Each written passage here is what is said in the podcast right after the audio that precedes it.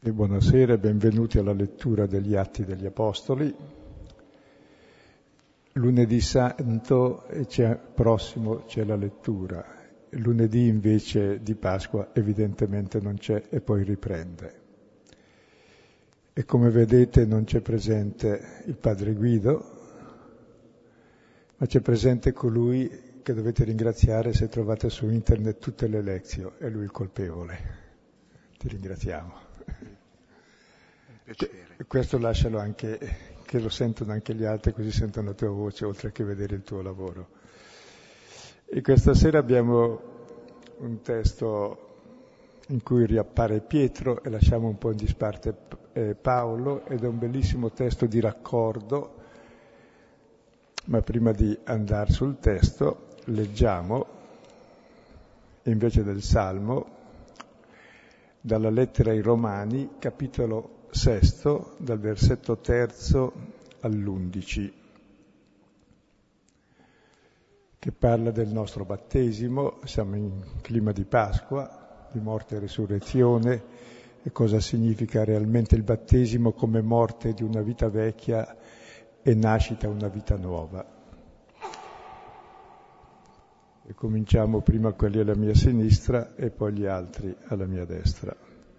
Nel nome del Padre, del Figlio e dello Spirito Santo. Amen. Non sapete che quanti siamo stati battezzati in Cristo Gesù, siamo stati battezzati nella sua morte? Per mezzo del battesimo siamo dunque stati sepolti insieme a Lui nella morte, perché come Cristo fu risuscitato dai morti per mezzo della gloria del Padre, così anche noi possiamo camminare in una vita nuova. Se infatti siamo stati completamente uniti a Lui con una morte simile alla sua, lo saremo anche con la sua risurrezione. Sappiamo bene che il nostro uomo vecchio è stato crocifisso con Lui perché fosse distrutto il corpo del peccato e noi non fossimo più schiavi del peccato. Infatti chi è morto è ormai libero del peccato. Ma se siamo morti con Cristo, crediamo che anche vivremo con Lui. Sapendo che Cristo risuscitato dai morti non muore più, la morte non ha più potere su di Lui. Per quanto riguarda la sua morte, egli morì al peccato una volta per tutte. Ora invece, per il fatto che egli vive, vive per Dio. Così anche voi consideratevi morti al peccato, ma viventi per Dio in Cristo Gesù. Gloria al Padre, al Figlio e allo Spirito Santo come era nel principio, ora e sempre, nei secoli dei secoli. Amen. Ecco, prima di leggere il testo che spiegheremo questa sera, la volta scorsa abbiamo visto che Paolo se ne va da Gerusalemme, dopo il suo breve soggiorno lì e dopo la sua conversione, sono già cominciate le persecuzioni, andando via lui vivono in pace e adesso eh, il racconto passa di nuovo a Pietro, che è stato il protagonista della prima parte, e siamo un po' allo snodo eh, degli atti degli Apostoli. E anche Pietro esce da Gerusalemme e va verso, verso il mare a visitare le comunità. E sarà il preludio poi della conversione di Cornelio, di cui Pietro sarà appunto il protagonista nonostante le sue resistenze e poi si passerà definitivamente a Paolo praticamente, che è il protagonista della seconda parte degli atti. E circa le due figure di Pietro e Paolo nell'iconografia appaiono quasi sempre insieme. Non può star da solo Pietro, non può star da solo Paolo. Perché Pietro è pastore, l'altro è dottore e Pietro ci garantisce che cos'è la fede, Lui che ha rinnegato il Signore sa che il Signore non lo rinnega, quindi dice stai tranquillo, lui è fedele, questa è la fede, io te lo garantisco. Quindi Pietro è il garante della fede per esperienza sua. Quindi dice, eh, si dice, dice il quod, che c'è la fede, cioè che il Signore tiene fedele. Paolo, che ha avuto un'altra formazione e che non è pastore ma dottore raffinatissimo, ecco, allora è quello che spiega che cos'è la fede. Dice il quid, cioè, è più sulla linea profetica. Uno dice che c'è e l'altro dice che cos'è, ed è importante che ci siano anche tutti e due. Perché se manca quello che spiega che cos'è la fede, magari uno crede che sia fede cose che non sono di fede. Difatti Paolo rimproverà anche Pietro pubblicamente di non camminare giusto secondo, eh, secondo quanto bisogna camminare. Quindi sono due figure inscindibili. E l'unione tra i due, in fondo, è segno di quell'unione che c'è in Dio, che è l'amore, che è il sigillo di Dio nella sua creazione. Quindi non perché Pietro è bravissimo, allora lui è tutto, no, è il pastore. Non perché Paolo sa tutto, allora lui è tutto, no, è il dottore. Messi insieme nei loro limiti innanzitutto perché Paolo era persecutore e Pietro non capiva mai nulla col Signore. Messi insieme i loro limiti scatta la comunione e l'aiuto reciproco e anche i doni reciproci, così che tutti comprendiamo che nessuno ha tutti i doni, nessuno ha tutti i carismi e non deve estinguere assolutamente quelli degli altri, siamo un unico corpo con diversità di doni, dove ciò che ci unisce tutti è l'amore, che è il dono supremo di tutto. Adesso leggiamo un testo che parla dei due miracoli di Pietro e è un testo molto bello perché ci dà uno, uno spaccato della vita comunitaria che c'era fuori da Gerusalemme, è il primo che vediamo. Attraverso piccoli accenni si capisce come si viveva, mentre delle comunità di Gerusalemme abbiamo due descrizioni ampie e poi tutti gli avvenimenti che sono successi agli Apostoli, qui in sintesi si ribadiscono certe cose fondamentali. Uh, atti eh, capitolo 9, i versetti sono dal 32 al 43. Ora avvenne che Pietro, passando per tutte quelle regioni o comunità, discese anche presso i santi che sono a Lidda. Ora trovò lì un uomo, un tal di nome Enea, da otto anni steso in un lettuccio, che era paralitico. Ora gli disse Pietro, Enea, ti guarisce Gesù Cristo, alzati e rifatti il letto e subito si alzò. E tutti quelli che abitavano a Lidda e nel Saron lo videro e si convertirono al Signore. Ora a Ioppe c'era una certa discepola di nome Tabità, che tradotto significa gazzella. Essa era piena di opere buone e di elemosine che faceva. Ora avvenne in quei giorni che ammalatasi morì. Ora, avendola lavata, la posero nella stanza superiore. Ora, essendo Lidda vicino a Ioppe, i discepoli, udito che Pietro è in essa, inviarono due uomini da lui pregando, non indugiare a passare da noi. Ora Pietro alzatosi venne con loro essendo egli giunto, lo condussero nella stanza superiore e si presentarono a lui tutte le vedove piangendo e mostrandogli le tuniche e i mantelli che faceva Gazzella quando era con loro. Ora Pietro, cacciati fuori tutti e messe le ginocchia a terra, voltosi verso il corpo, disse, Tabità, alzati. Ora essa aprì i suoi occhi e, visto Pietro, sedette. Ora egli, dato le, le mani, la alzò. Ora chiamati i santi e le vedove, la presentò vivente. Ora, Ciò fu noto in tutta Ioppe e molti credettero nel Signore. Ora avvenne che Pietro per molti giorni rimase in Ioppe presso un certo Simone Conciatore. Dicevo che il testo è molto ricco di piccole informazioni che cercheremo di sottolineare, sono come del, delle spie che ci fanno vedere dentro nella quotidianità della vita della prima comunità. E innanzitutto il tema si parla di due miracoli e i miracoli negli atti sono molto pochi, anche se si dice che ne faceva tanti. Ne descrive il primo, l'abbiamo visto, è il paralitico dalla nascita, che è tutto storpio e può, è escluso dal Tempio, dipende dagli altri, non può camminare. Ecco, il primo miracolo degli Apostoli è uguale al primo di Gesù pubblico. Liberare l'uomo dalle sue paralisi, dai suoi blocchi, dai blocchi interiori soprattutto, perché possa camminare e andare a casa e non invece essere sempre escluso e dipendente dagli altri. E Adesso abbiamo altri due miracoli messi insieme. È strano trovare due miracoli messi insieme così di seguito e poi si capirà perché, perché è simpatico che siano messi insieme. Poi ci sarà anche Paolo che risuscita un altro.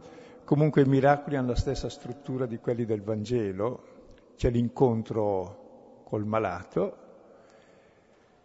e da questo incontro c'è il miracolo, l'altro guarisce, ma la guarigione non è importante, importante è ciò che la guarigione significa, perché i miracoli sono tutti dei segni di qualcos'altro, perché chi è zoppo smetterà ancora di camminare, il cieco perderà ancora la vista dopo 150 anni, quindi il miracolo non risolve il problema, ma ciò che il miracolo significa sì. Camminare vuol dire davvero andare sulla via dell'amore e quello è un cammino eterno. Così vedere vuol dire davvero vedere la realtà. E quella è una visione che non ha mai fine. Quindi l'importante è il segno, e il segno sostanzialmente è sempre la fede. E all'origine del miracolo non c'è la potenza di Gesù, non è mai un atto di potere, ma al contrario si dà la spiegazione dei miracoli, c'è il segreto messianico di non dire a nessuno dopo i miracoli. Perché? Perché il segreto dei miracoli è la croce. Lo dice Matteo 8:17 dopo la prima giornata di miracoli e gli spiega così, lui si è caricato i nostri mali, si è addossato le nostre iniquità. Quindi è sulla croce che ci guarisce, portando su di sé l'agnello di Dio che porta su di sé il male del mondo. Quindi ogni miracolo è segno di quell'amore di Dio che dà la vita per noi peccatori e la fede è questa guarigione interiore che comincio a credere all'amore con cui sono amato. E quindi posso amarmi, ho la mia identità e posso amare gli altri.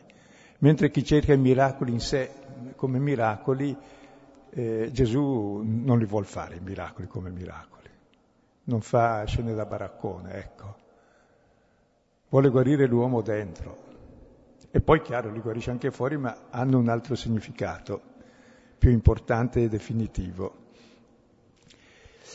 E di Pietro abbiamo visto addirittura, dopo il primo miracolo, al capitolo quinto degli Atti, si dice che faceva più di Gesù, quando passava portavano tutti sulla strada dalla parte dove batte il sole, il lato rivolto a sud, perché con la sua ombra guariva tutti. Quindi opere più grandi del Signore ha fatto. Ed è interessante, guariva con l'ombra, eh, se vi guardate eh, nella Cappella Brancaccio e le pitture che ha fatto il Masaccio, si vede che Pietro passa sulla strada dove lui è passato, dietro stanno in piedi, dove sta passando si stanno alzando e dall'altra parte sembra un film, no? dall'altra parte sono ancora giù stesi e la mano destra è rivolta verso i malati e quella è una mano morta, quasi deforme, paralitica che resta lì. Cioè non è la sua mano che fa, la mano è il potere. C'è invece un mantello dorato, simbolo divino, e c'ha dentro la mano sinistra tutta avvolta e quella fa ombra. La sinistra è la mano capace di far niente, no? Bene, il saper far niente, anzi il peccato stesso di Pietro, la sua fragilità, avvolta dal manto di Dio, basta l'ombra di questo manto e lui è la luce per guarire tutti. Difatti Pietro sarà Pietro grazie alla sua caduta che confermerà nella fede. E qui abbiamo, eh, dico prima il tema generale, poi entriamo nei dettagli. Abbiamo due miracoli strani. Il primo, Enea, alzati e rifatti il letto. Richiama il primo miracolo della suocera di Pietro nel Vangelo, che è un po' il senso di tutti i miracoli, e vedremo. E il secondo, subito accostato, c'è questa donna Tabità, che vuol dire gazzella, così buona, così brava, e si descrive tutto quel che faceva, è l'unica volta che ha descritto così bene tutto, e poi muore. Allora, Tabità, alzati. Perché ha costato due cose? Siamo nelle comunità dei santi, e vedremo perché i cristiani sono chiamati santi, e tra i santi c'è persone come Enea che da otto anni stanno a letto e non si squassano dal loro letto. Sono bravi cristiani che dormicchiano nella loro cristianità, hanno l'appartenenza, vanno ai sacramenti, ma mica si squassano dal loro giaciglio, vivono come prima. È da otto anni che è paralitico. Vedremo poi il senso più profondo. Allora dice, svegliati, presente il modello negativo in quest'uomo del cristiano che pur essendo cristiano si fa servire e non serve a nessuno. Quindi lui guarisce questo paralitico, che realmente è paralitico, ma per significare un'altra cosa, che uno può essere credente e essere anche da otto anni un cristiano che è l'utente dei servizi della Chiesa, che va a succhiare ostie di qua e preghiere di là, ma non fa nulla e deve risorgere e diventare come quella lì che è morta, che risorgerà in lui poi, che poi realmente la risorta, come quella che veramente poi fa come Cristo, che visse facendo il bene, vive la vita nuova di risorta. Allora le due cose messe insieme ci fanno vedere come nella comunità appunto c'è un modello negativo di cristiano e c'è il modello positivo di questa donna che sempre deve risorgere e guai se manca, è il Cristo presente che continua nella storia. E adesso vediamo per ordine perché ha dentro insegnamenti anche abbastanza belli e dettagliati questo testo. Versetti 32 e 35.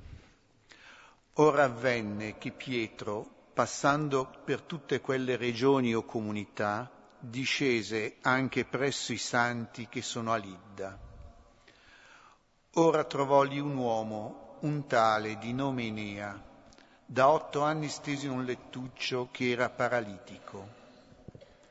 Ora gli disse Pietro, Enea, ti guarisce Gesù Cristo, alzati e rifatti il letto. E subito si alzò, e tutti quelli che abitavano a Lidda e nel Saron lo videro e si convertirono al Signore. Ecco, ci si presenta Pietro, che passa per tutte, e in greco c'è soltanto, eh, passa dappertutto, ma può essere tutte le comunità o tutte le regioni, lascia apposta indif- indifferenziato. E, pa- e Pietro per la prima volta esce da Gerusalemme e comincia a visitare le comunità che ci sono ormai fino sul mare, che vuol dire che anche senza di lui si erano formate tutte le comunità, lui che è il segno d'unione va a visitarle. Quindi il pastore che è itinerante, cioè segue il gregge. Prima stava a Gerusalemme perché la comunità era soprattutto lì, adesso comincia a seguire il gregge e passa per tutte le comunità. È bello, è il segno della comunione, perché siamo tutti fratelli, siamo un unico gregge, un solo pastore che è Cristo per sé, e c'è chi in qualche modo lo rappresenta in quest'unità visitando tutti, visitando per confortarli nella fede ovviamente. E qui vediamo i due conforti nella fede che dovrebbero venire. Innanzitutto si dice che eh, va presso i santi. Qui e in altri tre posti negli Atti degli Apostoli i discepoli sono chiamati i santi. Ecco, è molto importante questo. Santo è solo Dio. E il fondamento di tutta la legge è siate santi come io sono santo, cioè siate, siate come me. Tant'è vero che la prima tentazione era diventare come Dio, ma chiaro, dobbiamo diventare come Dio. E tra l'altro santo è un aggettivo che non c'ha analogia, perché santo vuol dire che è diverso. Tu pensi una cosa, è, è ancora diversa, ancora diversa. E Dio è sempre altro. E che cos'è l'alterità di Dio, il suo essere altro? È che Lui è tutto e solo amore.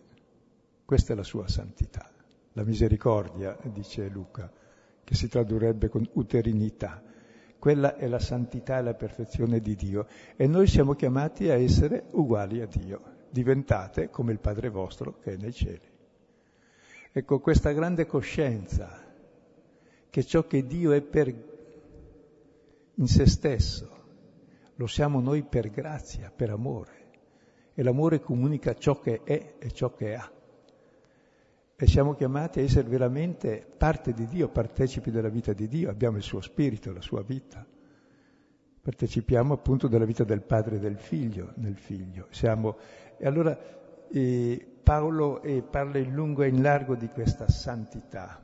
Efesini 4.6, 1.4.6 dice e in Cristo il Padre ci ha scelti prima della creazione del mondo per essere santi al suo cospetto nell'amore. Cioè da sempre ci ha pensato ognuno di noi per essere santi, cioè uguali a Lui nell'amore. E non solo ci ha pensato, ma ci ha chiamato e ci ha illuminato gli occhi, Efesini 1.18, per comprendere la grande speranza a cui siamo chiamati, a che cosa? All'eredità, al grande tesoro fra i santi. E ancora Efesini 2, 19 20 e dice, e voi non siete più stranieri o ospiti presso Dio, voi siete concittadini di santi, fate parte della famiglia di Dio. E poi continua, insomma, ecco, e prendere coscienza di questa ricchezza che ci è stata data, cioè che non ci dobbiamo, siamo chiamati tutti alla santità. Quasi mi spiace che proclamino i santi come se fossero persone eccezionali, magari avranno aciuto un po' di più, ho fatto un po' più di prodezze, ma la santità è un'altra cosa. L'antisantità è quella di Enea che non si è mai fatto il letto da otto anni. E la vera santità è quella di Tabità che fa le vesti anche ai poveri. Cioè la santità è quella quotidianità vissuta nell'amore e non è invece quell'eccezionalità che noi ci raffiguriamo e che li metto sulle glorie del Bernini. Cioè, sono anche fuorvianti se non vengono presi come modelli concreti, ma come cose irraggiungibili. Quindi qui eh, prima cosa allora che i cristiani sono considerati santi e Pietro considera i cristiani santi, anche Enea e se noi consideriamo, eh, cominciamo a considerare tutti gli altri cristiani come figli di Dio, come appartenenti al Padre, come amati infinitamente dal Padre, da Lui predestinati a conoscerlo, da Lui chiamati e che devono essere illuminati eventualmente anche dalla parola del nostro esempio sul grande mistero di questa santità che è l'accoglienza reciproca, ecco, questo sarebbe il nostro atteggiamento che dobbiamo avere verso tutti, tutti e anche quelli che non vanno in chiesa, quelli che vanno in chiesa dovrebbero saperlo e quelli che non vanno ugualmente sono chiamati dalla nostra testimonianza. Ed è il rispetto di questa santità che c'è in ogni uomo, che è figlio di Dio, lo sappia o non lo sappia, che deve venire alla luce. Ecco, questo è il primo aspetto. E santi non perché siamo buoni noi, no, siamo quel che siamo. Santi perché eh, Dio ci ama ci ha fatti i suoi figli, al di là, al di sopra di quel che noi meritiamo. Ed è questa santità eh, che deve venire alla luce, questo amore suo che c'è in noi. Poi, secondo aspetto, tra questi santi c'è anche un certo Eneo che da otto anni era paralitico, quindi non era così fin dalla nascita. come il primo miracolo, che rappresentava il primo, il primo storpio sulla porta del Tempio al capitolo terzo, rappresenta ogni uomo che fin dalla nascita non sta più dritto davanti a Dio, ma è strisciante, gli interessano le sue cosette per terra e non cammina sulla via di Dio, ma sta attaccato alle cose della terra e non alza mai la faccia e non è interlocutore dell'altro e tantomeno di Dio. Ecco, qui invece si presenta uno che è già santo, gli capita ad otto anni di essere paralitico. Ora, a lui è capitato qualcosa, non si sa che cosa, ma è capitato. Però non capita anche a noi, magari, di essere anche da più di otto anni paralitici sulla via di Dio, pur essendo chiamati alla santità. Segniamo il passo, diciamo io sono fatto così, c'è nulla da fare. No? E questo miracolo è simile, è simile, a quello della suocera di Pietro, non a caso è Simone che lo fa, che è il primo miracolo in tutti i Vangeli, dove la suocera ha la febbre altissima, che gli è venuta quel giorno, chiaramente, perché non si sta a lungo con la febbre altissima.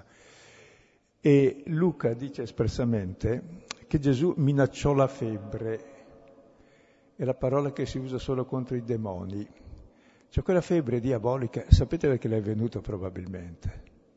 Scusa, c'è qui il mio genero che ha lasciato la, la, la figlia, la moglie, e poi me suocera, che sono in casa con lui, e va dietro a questo vagabondo e poi vale, me lo porta anche a casa, con gli amici già, e dovrei preparare la cena. Oh, dove siamo? c'è da far venire la febbre a chiunque. No.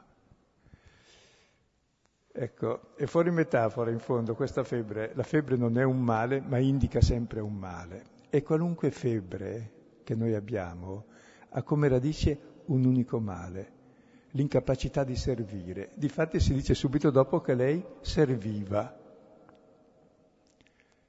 e rappresenta il senso di tutti i miracoli, guarire da quella febbre che tutti abbiamo quella febbre che c'è nella casa di Pietro e viene fuori altre volte nella casa di Cafarno. Chi è il più grande tra noi? Chi occupa il primo posto? Chi comanda? E chi tocca servire? Quella è la grave febbre, cioè l'egoismo, servirsi degli altri invece di servirli. Mentre l'amore è servire l'altro. Ecco allora che Gesù dice a questo qui, alzati la parola alzarsi è la stessa che si usa per la risurrezione anche. Si usa alzare e risvegliarsi, anche per Gesù. Alzati e rifatti il giaciglio. Prima innanzitutto gli dice ti guarisce Gesù Cristo, non ne dice neanche si guarito, ti guarisce, è chiaro che ti guarisce. Sei tu che non vuoi essere guarito. È chiaro che mi guarisce dall'egoismo. È venuto apposta per guarirmi dall'egoismo giorno dopo giorno, poi mi capiterà ancora, ma ogni giorno si porta la croce del proprio egoismo contro cui combattere. Alzati e rifatti il letto. Interessante, no? Prima stava nel letto, in greco poi c'è un'altra parola, non è rifarsi, ma è lo stendersti, cioè prima stavi steso, adesso comincia a stendere tu il letto, le lenzuola e a farlo per gli altri, a prepararlo. Cioè praticamente quest'uomo deve passare dalla morte alla vita. La morte è la sua chiusura al servizio, la sua paralisi interiore, che gli impedisce di fare quelle cose che sono utili a lui e agli altri. Deve risorgere e diventare come la donna di cui si parla dopo. E per questo si accosta eh, la guarigione di quest'uomo, come là c'era stata la guarigione della suocera di Pietro, per dire a Pietro che dovrà guarire anche lui da questa febbre, qui guarisce questo uomo e adesso farà vedere in questa donna come deve diventare l'uomo guarito. Ma prima si dice che tutti quelli che abitavano a Lidda e nel Saron lo videro e si convertirono al Signore. Ciò che converte al Signore è esattamente il nuovo modello di vita. La vita di uno paralizzato nel suo egoismo, che stava lì e non si muoveva, non si squassava, e che se rifà il letto si alza e cammina, ha una vita nuova. Ma questo è bello, che finalmente l'uomo può camminare e andare a casa ed essere utile a sé e agli altri. E si sottolinea appunto che il fine di ogni miracolo è la conversione. E anche qui eh, Enea è stato chiamato a convertirsi, in fondo, la sua strategia di vita. E adesso passiamo al secondo. Versetti 36-37. Ora a Ioppe c'era una certa discepola di nome Tabità, che tradotto significa gazzella. Essa era piena di opere buone e di elemosine che faceva. Ora avvenne in quei giorni che ammalatasi morì. Ora, avendola lavata, la posero nella stanza superiore.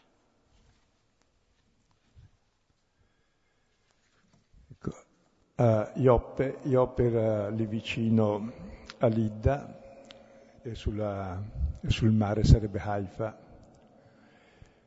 E si dice per la prima volta c'era una certa discepola, è la prima volta che esce il sostantivo discepola. Ci ho guardato sulle concordanze latine neanche lo mette. Ecco, e questa donna discepola è modello del cristiano battezzato del santo che deve alzarsi dal suo letto e rinascere a vita nuova, che è quella che fa questa attività discepola. Ma prima fer- mi fermo un po' sul fatto della donna discepola. Prima di tutto perché le donne non potevano essere discepole allora, qui è chiamata discepola. Poi in tutti i Vangeli le donne occupano tutti i punti chiave del Vangelo e sono le uniche che di fatti seguono Cristo. Di fatto. E Luca lo dice esplicitamente al capitolo ottavo, eh, versetti 1-3, che dice che c'erano con Gesù i dodici e a parità dei dodici cosa mette? Alcune donne. Erano con lui, essere con lui è proprio dell'Apostolo, fece i dodici per essere con lui. Bene, con Gesù erano i dodici e alcune donne, però c'è una differenza tra queste donne e i dodici. Quale sarà? Che i dodici sono bravi e queste qui, sai, sono così. La differenza è che queste erano guarite dagli spiriti cattivi. I dodici invece ce l'hanno ancora perché litigano fino alla fine, all'ultima cena in Luca, su chi è il più grande. E poi sono guarite anche dall'infermità, Infermità vuol dire che non può stare in piedi, sono sempre lì striscianti, non riesco a stare in piedi. E poi fanno un'altra cosa, oltre che essere con lui, lo servivano, come Gesù che si definisce io sono in mezzo a voi come colui che serve. Queste donne sono uguali a Gesù. mentre invece eh, gli apostoli domandano i primi posti a destra e a sinistra e Gesù risponde voi sapete che i capi delle nazioni le dominano, non così tra voi. Chi vuole essere il primo sia ultimo e servo di tutti, come il figlio dell'uomo. Quindi Gesù si identifica con queste donne.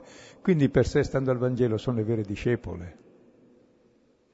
Se poi guardate nei punti chiave del Vangelo, ponete ehm, all'inizio la suocera di Pietro, al capitolo quinto l'emorroissa e la figlia di Gairo, al capitolo settimo la Sirofenicia, che è l'unica per la tua fede tua figlia è salva, è la sua fede che salva. E poi quando Gesù ormai se ne va, l'ultimo giorno che è lì al Tempio, poi farà il discorso sulla fine del mondo e poi c'è la passione, ci sono gli apostoli che stanno lì seduti davanti alla cassa del Tempio dove entrano tutti i soldi, dico, tra poco sarà nostro il Tempio e tutto questo e li useremo bene finalmente. E stavano a vedere quelli che buttavano giù tanti soldi e, e Gesù dice guardatevi dagli scrivi, dai farisei, da quelli che amano i primi posti, divorano le case delle vedove, da quelli che sono importanti, da quelli, guardatevi da quelli che guardate come modelli. E poi si siede, li chiama e dice, vedete quella vedova lì? Ecco, quella ha dato tutta la sua vita, due monetine, che fa un soldo, ma è tutta la sua vita. Gesù che se ne va dice non prendete come maestri quelli là, ma quello è il vero maestro. Imparate da lei, ha fatto come me. Quindi il maestro del Nuovo Testamento è quella donna che chiude il Vangelo. Poi si apre la passione con la donna di Betania, dove Gesù dice ovunque sarà annunciato il Vangelo, si racconterà in memoria di lei cosa, quel che ha fatto. Ma come? Il Vangelo è la memoria di Gesù, diventa la memoria di questa donna perché questa donna è la memoria vivente di Cristo. Poi alla croce gli uomini sono tutti via, al sepolcro pure, e al mattino ancora le donne sono. Quindi come notate sono le vere discepole. Non so come mai il ruolo della donna poi sia diventato così nella Chiesa, è, è impossibile pensarlo, ma si dice che non, neanche, non possono essere neanche discepoli, e invece esiste il sostantivo in greco Mathetria, da Mathetes, che è un nome che quasi neanche si sa che esista, e sono discepoli a parità degli uomini, con una differenza, che seguono davvero Gesù e sono guarite. Non perché sia molto migliori di noi, ma perché gli è capitato così. Lo svantaggio degli ultimi è che sono i primi. Ecco, allora un altro squarcio bello, oltre ai santi nella comunità, questi santi anche che fanno i pigri, è la donna discepola. Hanno avuto un grosso ruolo nella comunità primitiva. Poi continua negli Atti degli Apostoli, sappiamo che nel cenacolo c'erano gli, undici, alcune donne e Maria. E qui di nuovo c'è lo squarcio di questa discepola. E adesso la presenta come contromodello ad Enea. Dice adesso alzati e fai come questa. E questa cosa faceva? Era piena di buone opere e di elemosine che faceva. Era piena. Di cosa? Di opere, non di idee. Mentre noi uomini abbiamo tante grandi belle, belle idee teologiche sul servizio, su come si deve strutturare la Chiesa, quali sono le leggi giuste, quali sono i divieti giusti, quale, chi ammettere, chi non ammettere. Che, questa invece faceva opere buone, elemosine, era piena di queste e le faceva, sottolinea il fare, perché amare è fare, non è avere tante idee, non è avere l'ortodossia, difendere la spada tratta bruciando le streghe che non la osservano, meno male, perché dico magari le cose più vere, era piena di buone opere. È bellissimo perché richiama Gesù che eh, sintetizza gli atti degli Apostoli, Pietro quando fa il primo discorso, e passò facendo il bene. Ecco, cosa ha fatto? Ha fatto il bene. E questo ancora di più, era piena di buone opere e faceva tutte le elemosine. Bene. E questa avvenne che in quei giorni si ammala e muore. Avendola lavata la posero nella stanza superiore. Ecco, era così chiamata anche il luogo del cenacolo, probabilmente avevano una sala un po' più grande sopra dove si riuniva la comunità e la mettono lì, proprio dove si celebra l'Eucarestia, al centro della loro comunità, questa donna in attesa dei funerali. Eh, versetti 38-41. Ora, essendo Lidda vicino a Ioppe, i discepoli, udito che Pietro è in essa, inviarono due uomini da lui pregando, non indugiare a passare da noi. Ora Pietro, alzatosi, venne con loro. Essendo egli giunto, lo condussero nella stanza superiore e si presentarono a lui tutte le vedove, piangendo e mostrandogli le tuniche e i mantelli che faceva gazzella quando era con loro. Fermiamo un momento qui. E questo miracolo richiama quello della resurrezione della figlia di Gairo, Talitacumi, che ha un significato molto grande perché è quella che muore in età di fidanzamento. Il motivo del miracolo, dice Marco, è perché aveva 12 anni compiuti, quindi il tredicesimo, e praticamente è morta e aspetta, è morta perché no, l'uomo ha una grave malattia, è malato d'amore, se non trova l'amore è morto. Ora arriva lo sposo e la risuscita. E questa qui è, c'è, una, c'è una similitudine, perché in realtà è identica a Cristo, è la sposa.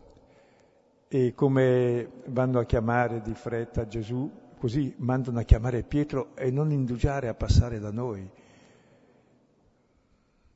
Ecco, c'è pochi chilometri da Haifa a Lidda, allora vanno e le fanno pressione, vieni, vieni. E allora gli si presentano tutte le vedove piangendo e mostrandogli le tuniche, i mantelli che faceva Gazzella quando era con loro. Ecco, un piccolo spaccato di vita quotidiana. I diaconi, gli apostoli servivano le mense un po' da mangiare così. E questa qui invece eh, gli facevo le tuniche, i mantelli. Cioè, la donna come fa il corpo gli fa anche la veste, in fondo l'uomo è difficilmente... Cioè, cioè si preoccupava e faceva le elemosine, si preoccupava dei dettagli con tutta la finezza secondo i bisogni dell'altro, insomma, i bisogni fondamentali. E quindi è bello vedere questa donna impegnata in quel servizio che forse neanche avrebbero mai capito i diaconi, che si poteva fare anche questo. E, e solo allora vedono che faceva questo, e tutti mostrano, guarda me l'ha fatto lei questo mantello, questa veste, guarda cosa è, e, e, mi ha dato i suoi, e mi ha fatto questo, quest'altro. È bellissima questa che il, colui che ha fatto il bene vive nel ricordo il suo bene come benedizione dopo di lui. 40-41 Ora Pietro, cacciati fuori tutti e messe le ginocchia a terra, voltosi verso il corpo, disse, Tabità, alzati. Ora essa aprì i suoi occhi e visto Pietro sedette. Ora egli, datole le mani, la alzò. Ora, chiamati i santi e le vedove, la presentò vivente. Ecco, caccia via tutti come Gesù cacciò via tutti dalla stanza dove c'era la figlia di Gairo, si mette in ginocchio e prega, che il potere gli viene dalla preghiera, si volge verso il corpo, il corpo indica il corpo morto. Mi sembra il Nuovo Testamento esce soltanto qui al singolare e poi esce in Giovanni 19:31 sulla croce i corpi, cioè i tre sulla croce, sono chiamati i corpi. E dice a questo corpo, Tabità, alzati, è la stessa parola della risurrezione. Ora essa aprì i suoi occhi e visto Pietro si levò a sedere e Pietro, datole la mano, l'alzò. Ora, chiamati i santi e le vedove, la presentò vivente. Vivente è l'attributo di Gesù, che Luca dà il vivente. Lo chiama, non, lo chiama di meno il risorto, perché il risorto è per chi l'ha visto risorgere. Lui che è la generazione dopo non l'ha visto risorgere, ma sperimenta che è il vivente ora. Bene, e questa qui è come una, sovra, una sovraimpressione di Cristo, è il vivente, perché è risuscitata, per continuare a fare le stesse opere. Ora, il racconto di resurrezione è reale, però ha un valore simbolico grande nella Chiesa per dire a tutti quelli che sono come Enea, ascolta, cerca che risusciti in te questa tabità, che il racconto di questa alzi anche te e ti faccia diventare come lei, vivente, in modo che sappiamo di essere passati dalla morte alla vita perché amiamo i fratelli, ma non con le parole, con le opere e la verità. E quindi abbiamo questa, questa donna allora che è bella questa resurrezione perché richiama ciò che deve sempre risorgere nella Chiesa. Perché se manca questo manca tutto. manca chi è vivente. E il vivente è colui che sa, come Cristo, amare e servire. E siamo santi, simili a Dio, e apparteniamo alla Chiesa non per le vesti che portiamo, di qualunque colore siano, non per le... perché difendiamo la santa fede, no. Se amiamo i fratelli, cominciando dagli ultimi, come ha fatto Gesù, come ha fatto questa. E questo deve sempre risorgere, se no la Chiesa eh, va altrove. Se no questa Chiesa eh, torna a essere come Enea, da otto anni tra l'altro. I numeri non sono mai a caso. E Luca usa solo la parola otto per indicare la trasfigurazione. E dice era circa l'ottavo giorno. E l'ottavo giorno sarebbe il giorno dell'Eucarestia, cioè sarebbe la domenica, il giorno della resurrezione, il giorno dopo il sabato. Ora, noi viviamo nell'ottavo giorno ormai del Cristo vivente, di colui che ci ha amato ha dato se stesso per noi perché noi vivessimo di lui. Allora dobbiamo sempre vivere di questo ottavo giorno, mentre questo è da otto anni che sta lì a letto. Quindi richiama, no, svegliatevi e trasfiguratevi, che è un racconto di resurrezione e la trasfigurazione, in questa donna. E adesso vediamo il finale. 42-43. Ora ciò fu noto in tutta Ioppe e molti credettero nel Signore. Ora avvenne che Pietro per molti giorni rimase in Ioppe presso un certo Simone conciatore. Ecco, questo è anche dettaglio che ci presenta un Pietro all'inizio che passa dappertutto, quindi la sua prima casa è il cammino, vive da ospite, è molto bello. Poi abbiamo visto che la prima casa era il cenacolo, dove stavano lì per paura, ma la seconda casa degli apostoli è stata la prigione, la terza casa il tribunale, finché erano a Gerusalemme.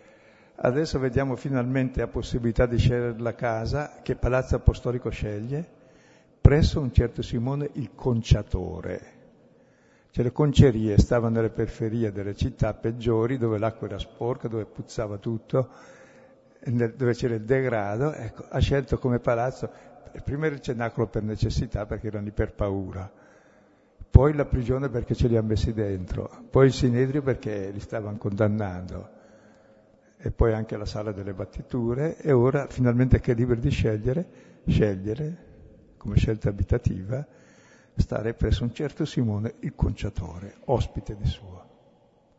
È bellissimo. E come vedete è un piccolo testo, ma delizioso, che parla della prima comunità fuori da Gerusalemme, quella di Gerusalemme è nota a tutti anche attraverso quei testi famosi di come vivevano, che hanno ispirato tutti i più bei sogni dell'umanità. Ora qui in tono minore mi fa vedere come la Chiesa va in missione, e come Pietro si scuote da Gerusalemme e fa i primi passi apostolici in giro, che lo porteranno poi alla conversione del primo pagano a Cornelio, e poi comincerà Paolo a fare il vagabondo, anche lui finirà come ultima abitazione, sarà in, pri- in prigione, agli arresti domiciliari però, in una casa d'affitto, quindi vuol dire di un pagano, a sue spese, e lì accoglieva tutti. Ecco, sono piccoli dettagli ma molto significativi proprio sulle strutture portanti la Chiesa, comunità cristiana. Ecco. Bene, direi che avete materia sufficiente, abbiamo materia sufficiente per riflettere. Possiamo rileggere il testo e poi possiamo comunicare qualcosa che ci ha colpito, ci è stato utile. Ah, adesso e lunedì prossimo c'è ancora. Poi riprendiamo non il lunedì dopo Pasqua, ma il successivo, non lunedì dell'angelo. Bene.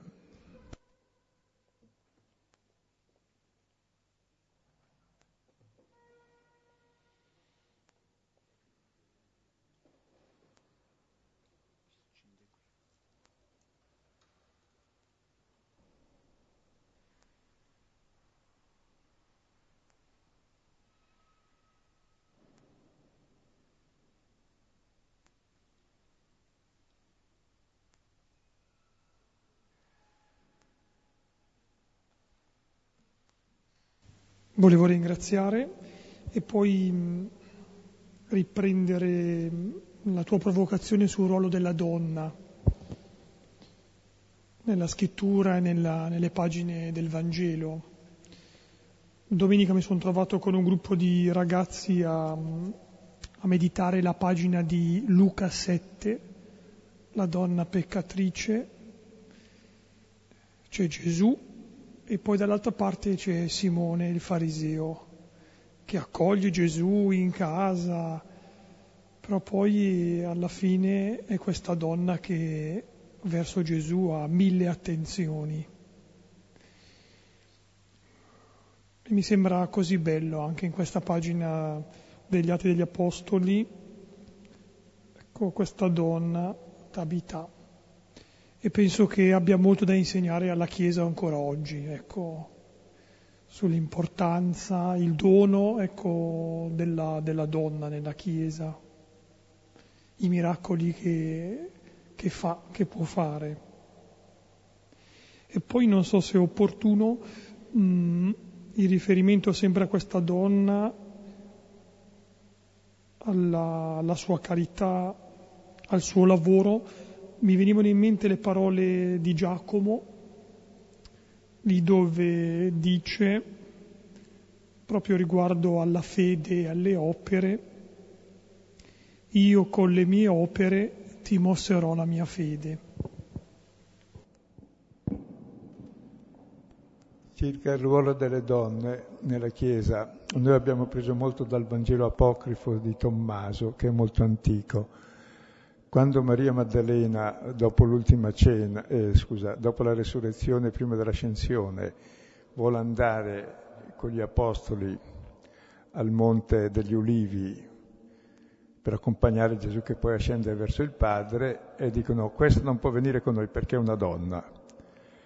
E allora il Gesù apocrifo di Tommaso dice lasciatele venire, io ne farò un maschio, perché nessuna donna che non diventa maschio entrerà nel regno dei cieli. E il Vangelo dice il contrario. Nessun maschio che non diventa femmina entra nel regno dei cieli. Enea deve diventare questa donna. Pietro deve diventare come la sua suocera, i discepoli come la vedova, tutti come la donna dell'unzione di Betania. Cioè capovolge esattamente i criteri. È un mistero come queste cose, però se tu vai in giro per il mondo, vedi che la Chiesa va avanti perché ci sono le donne, sai. Anche se manca il vescovo e il prete, la comunità va avanti se c'è una suora, anche meglio forse. Trovi davvero una gran quantità di che vivono così in tanti luoghi perduti per amore e, e ci sprecano la vita e nessuno sa niente.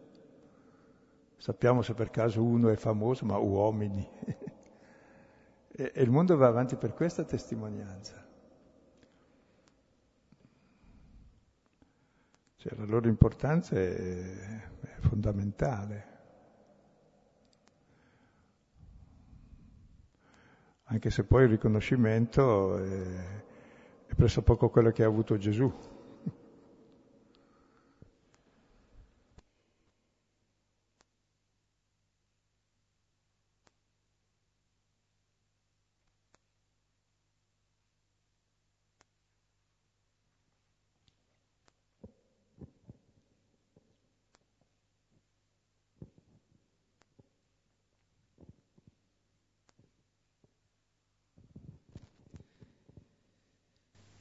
Beh, non mi stupisce che le donne che sono un po' carenti in teologia e, nella, e nell'elaborazione di idee su Dio siano capaci e più coinvolte nelle opere di fede, cioè non mi stupisce affatto. Tant'è vero che volevo raccontare una mia esperienza personale.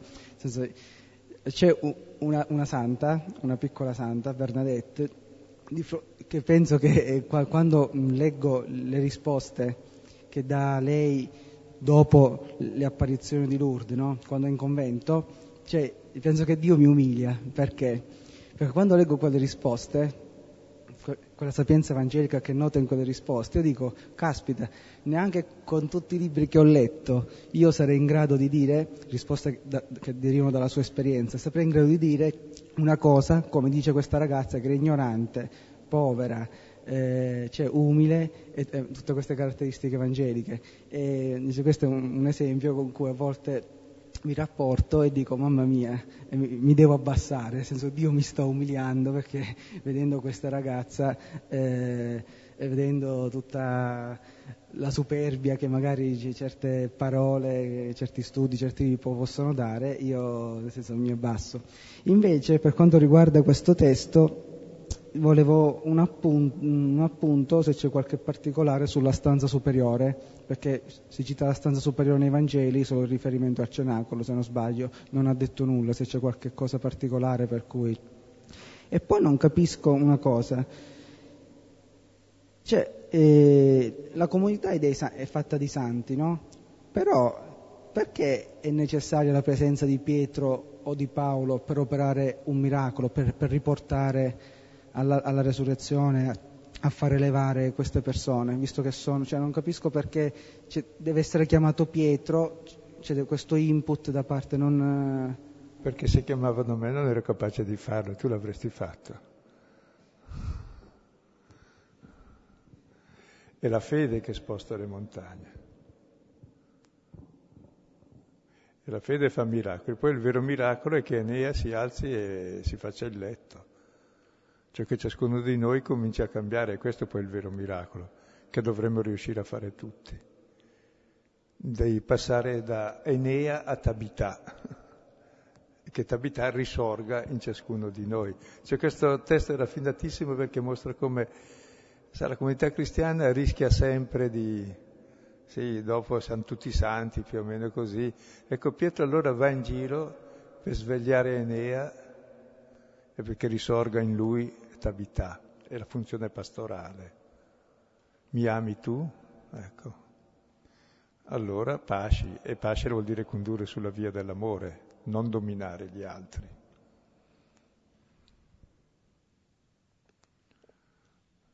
Cioè, è bello proprio questo modello di comunità molto semplice con questi due, il contromodello dell'uomo chiamato a diventare come il modello che è questa donna, no? Che è icona del vivente di Cristo, che passò facendo il bene e risorge sempre questo nella Chiesa. È la resurrezione, è la vita. E tra l'altro Luca è uno scrittore raffinato a pennellate proprio, del pittore è anche molto scenico, se vedete la risurrezione come è descritta si può fare, proprio mette giù la sceneggiatura. Eh. E caccia fuori tutto, mette le ginocchia a terra, si volge verso il corpo e dice Tabita alzati, apri gli occhi e visto Pietro si levò a sedere, egli datole la mano la alzò. Ora chiamati i santi e le vedo, la presentò vivente. proprio è una scena perfetta, no, di, essenziale. E poi tutte le parole prese, il vivente è Cristo, quello che si alza è Lui alla resurrezione, e poi tutto questo guardare, vedere, il dar la mano il potere di vita, eccetera. E questo corpo morto diventa il vivente.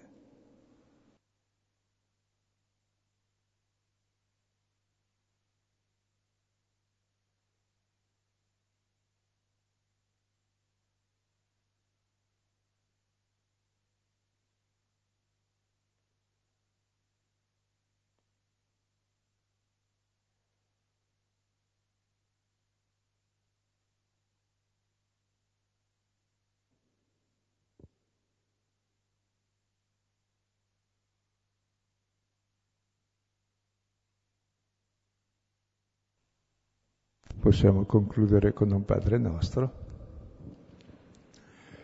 Padre nostro, che sei nei cieli, sia santificato il tuo nome, venga il tuo regno, sia fatta la tua volontà, come in cielo, così in terra. Dacci oggi il nostro pane quotidiano, rimetti a noi i nostri debiti come noi li rimettiamo ai nostri debitori e non ci abbandonare alla tentazione, ma liberaci dal male. Amen. Nel nome del Padre, del Figlio e dello Spirito Santo. Buonasera, arrivederci.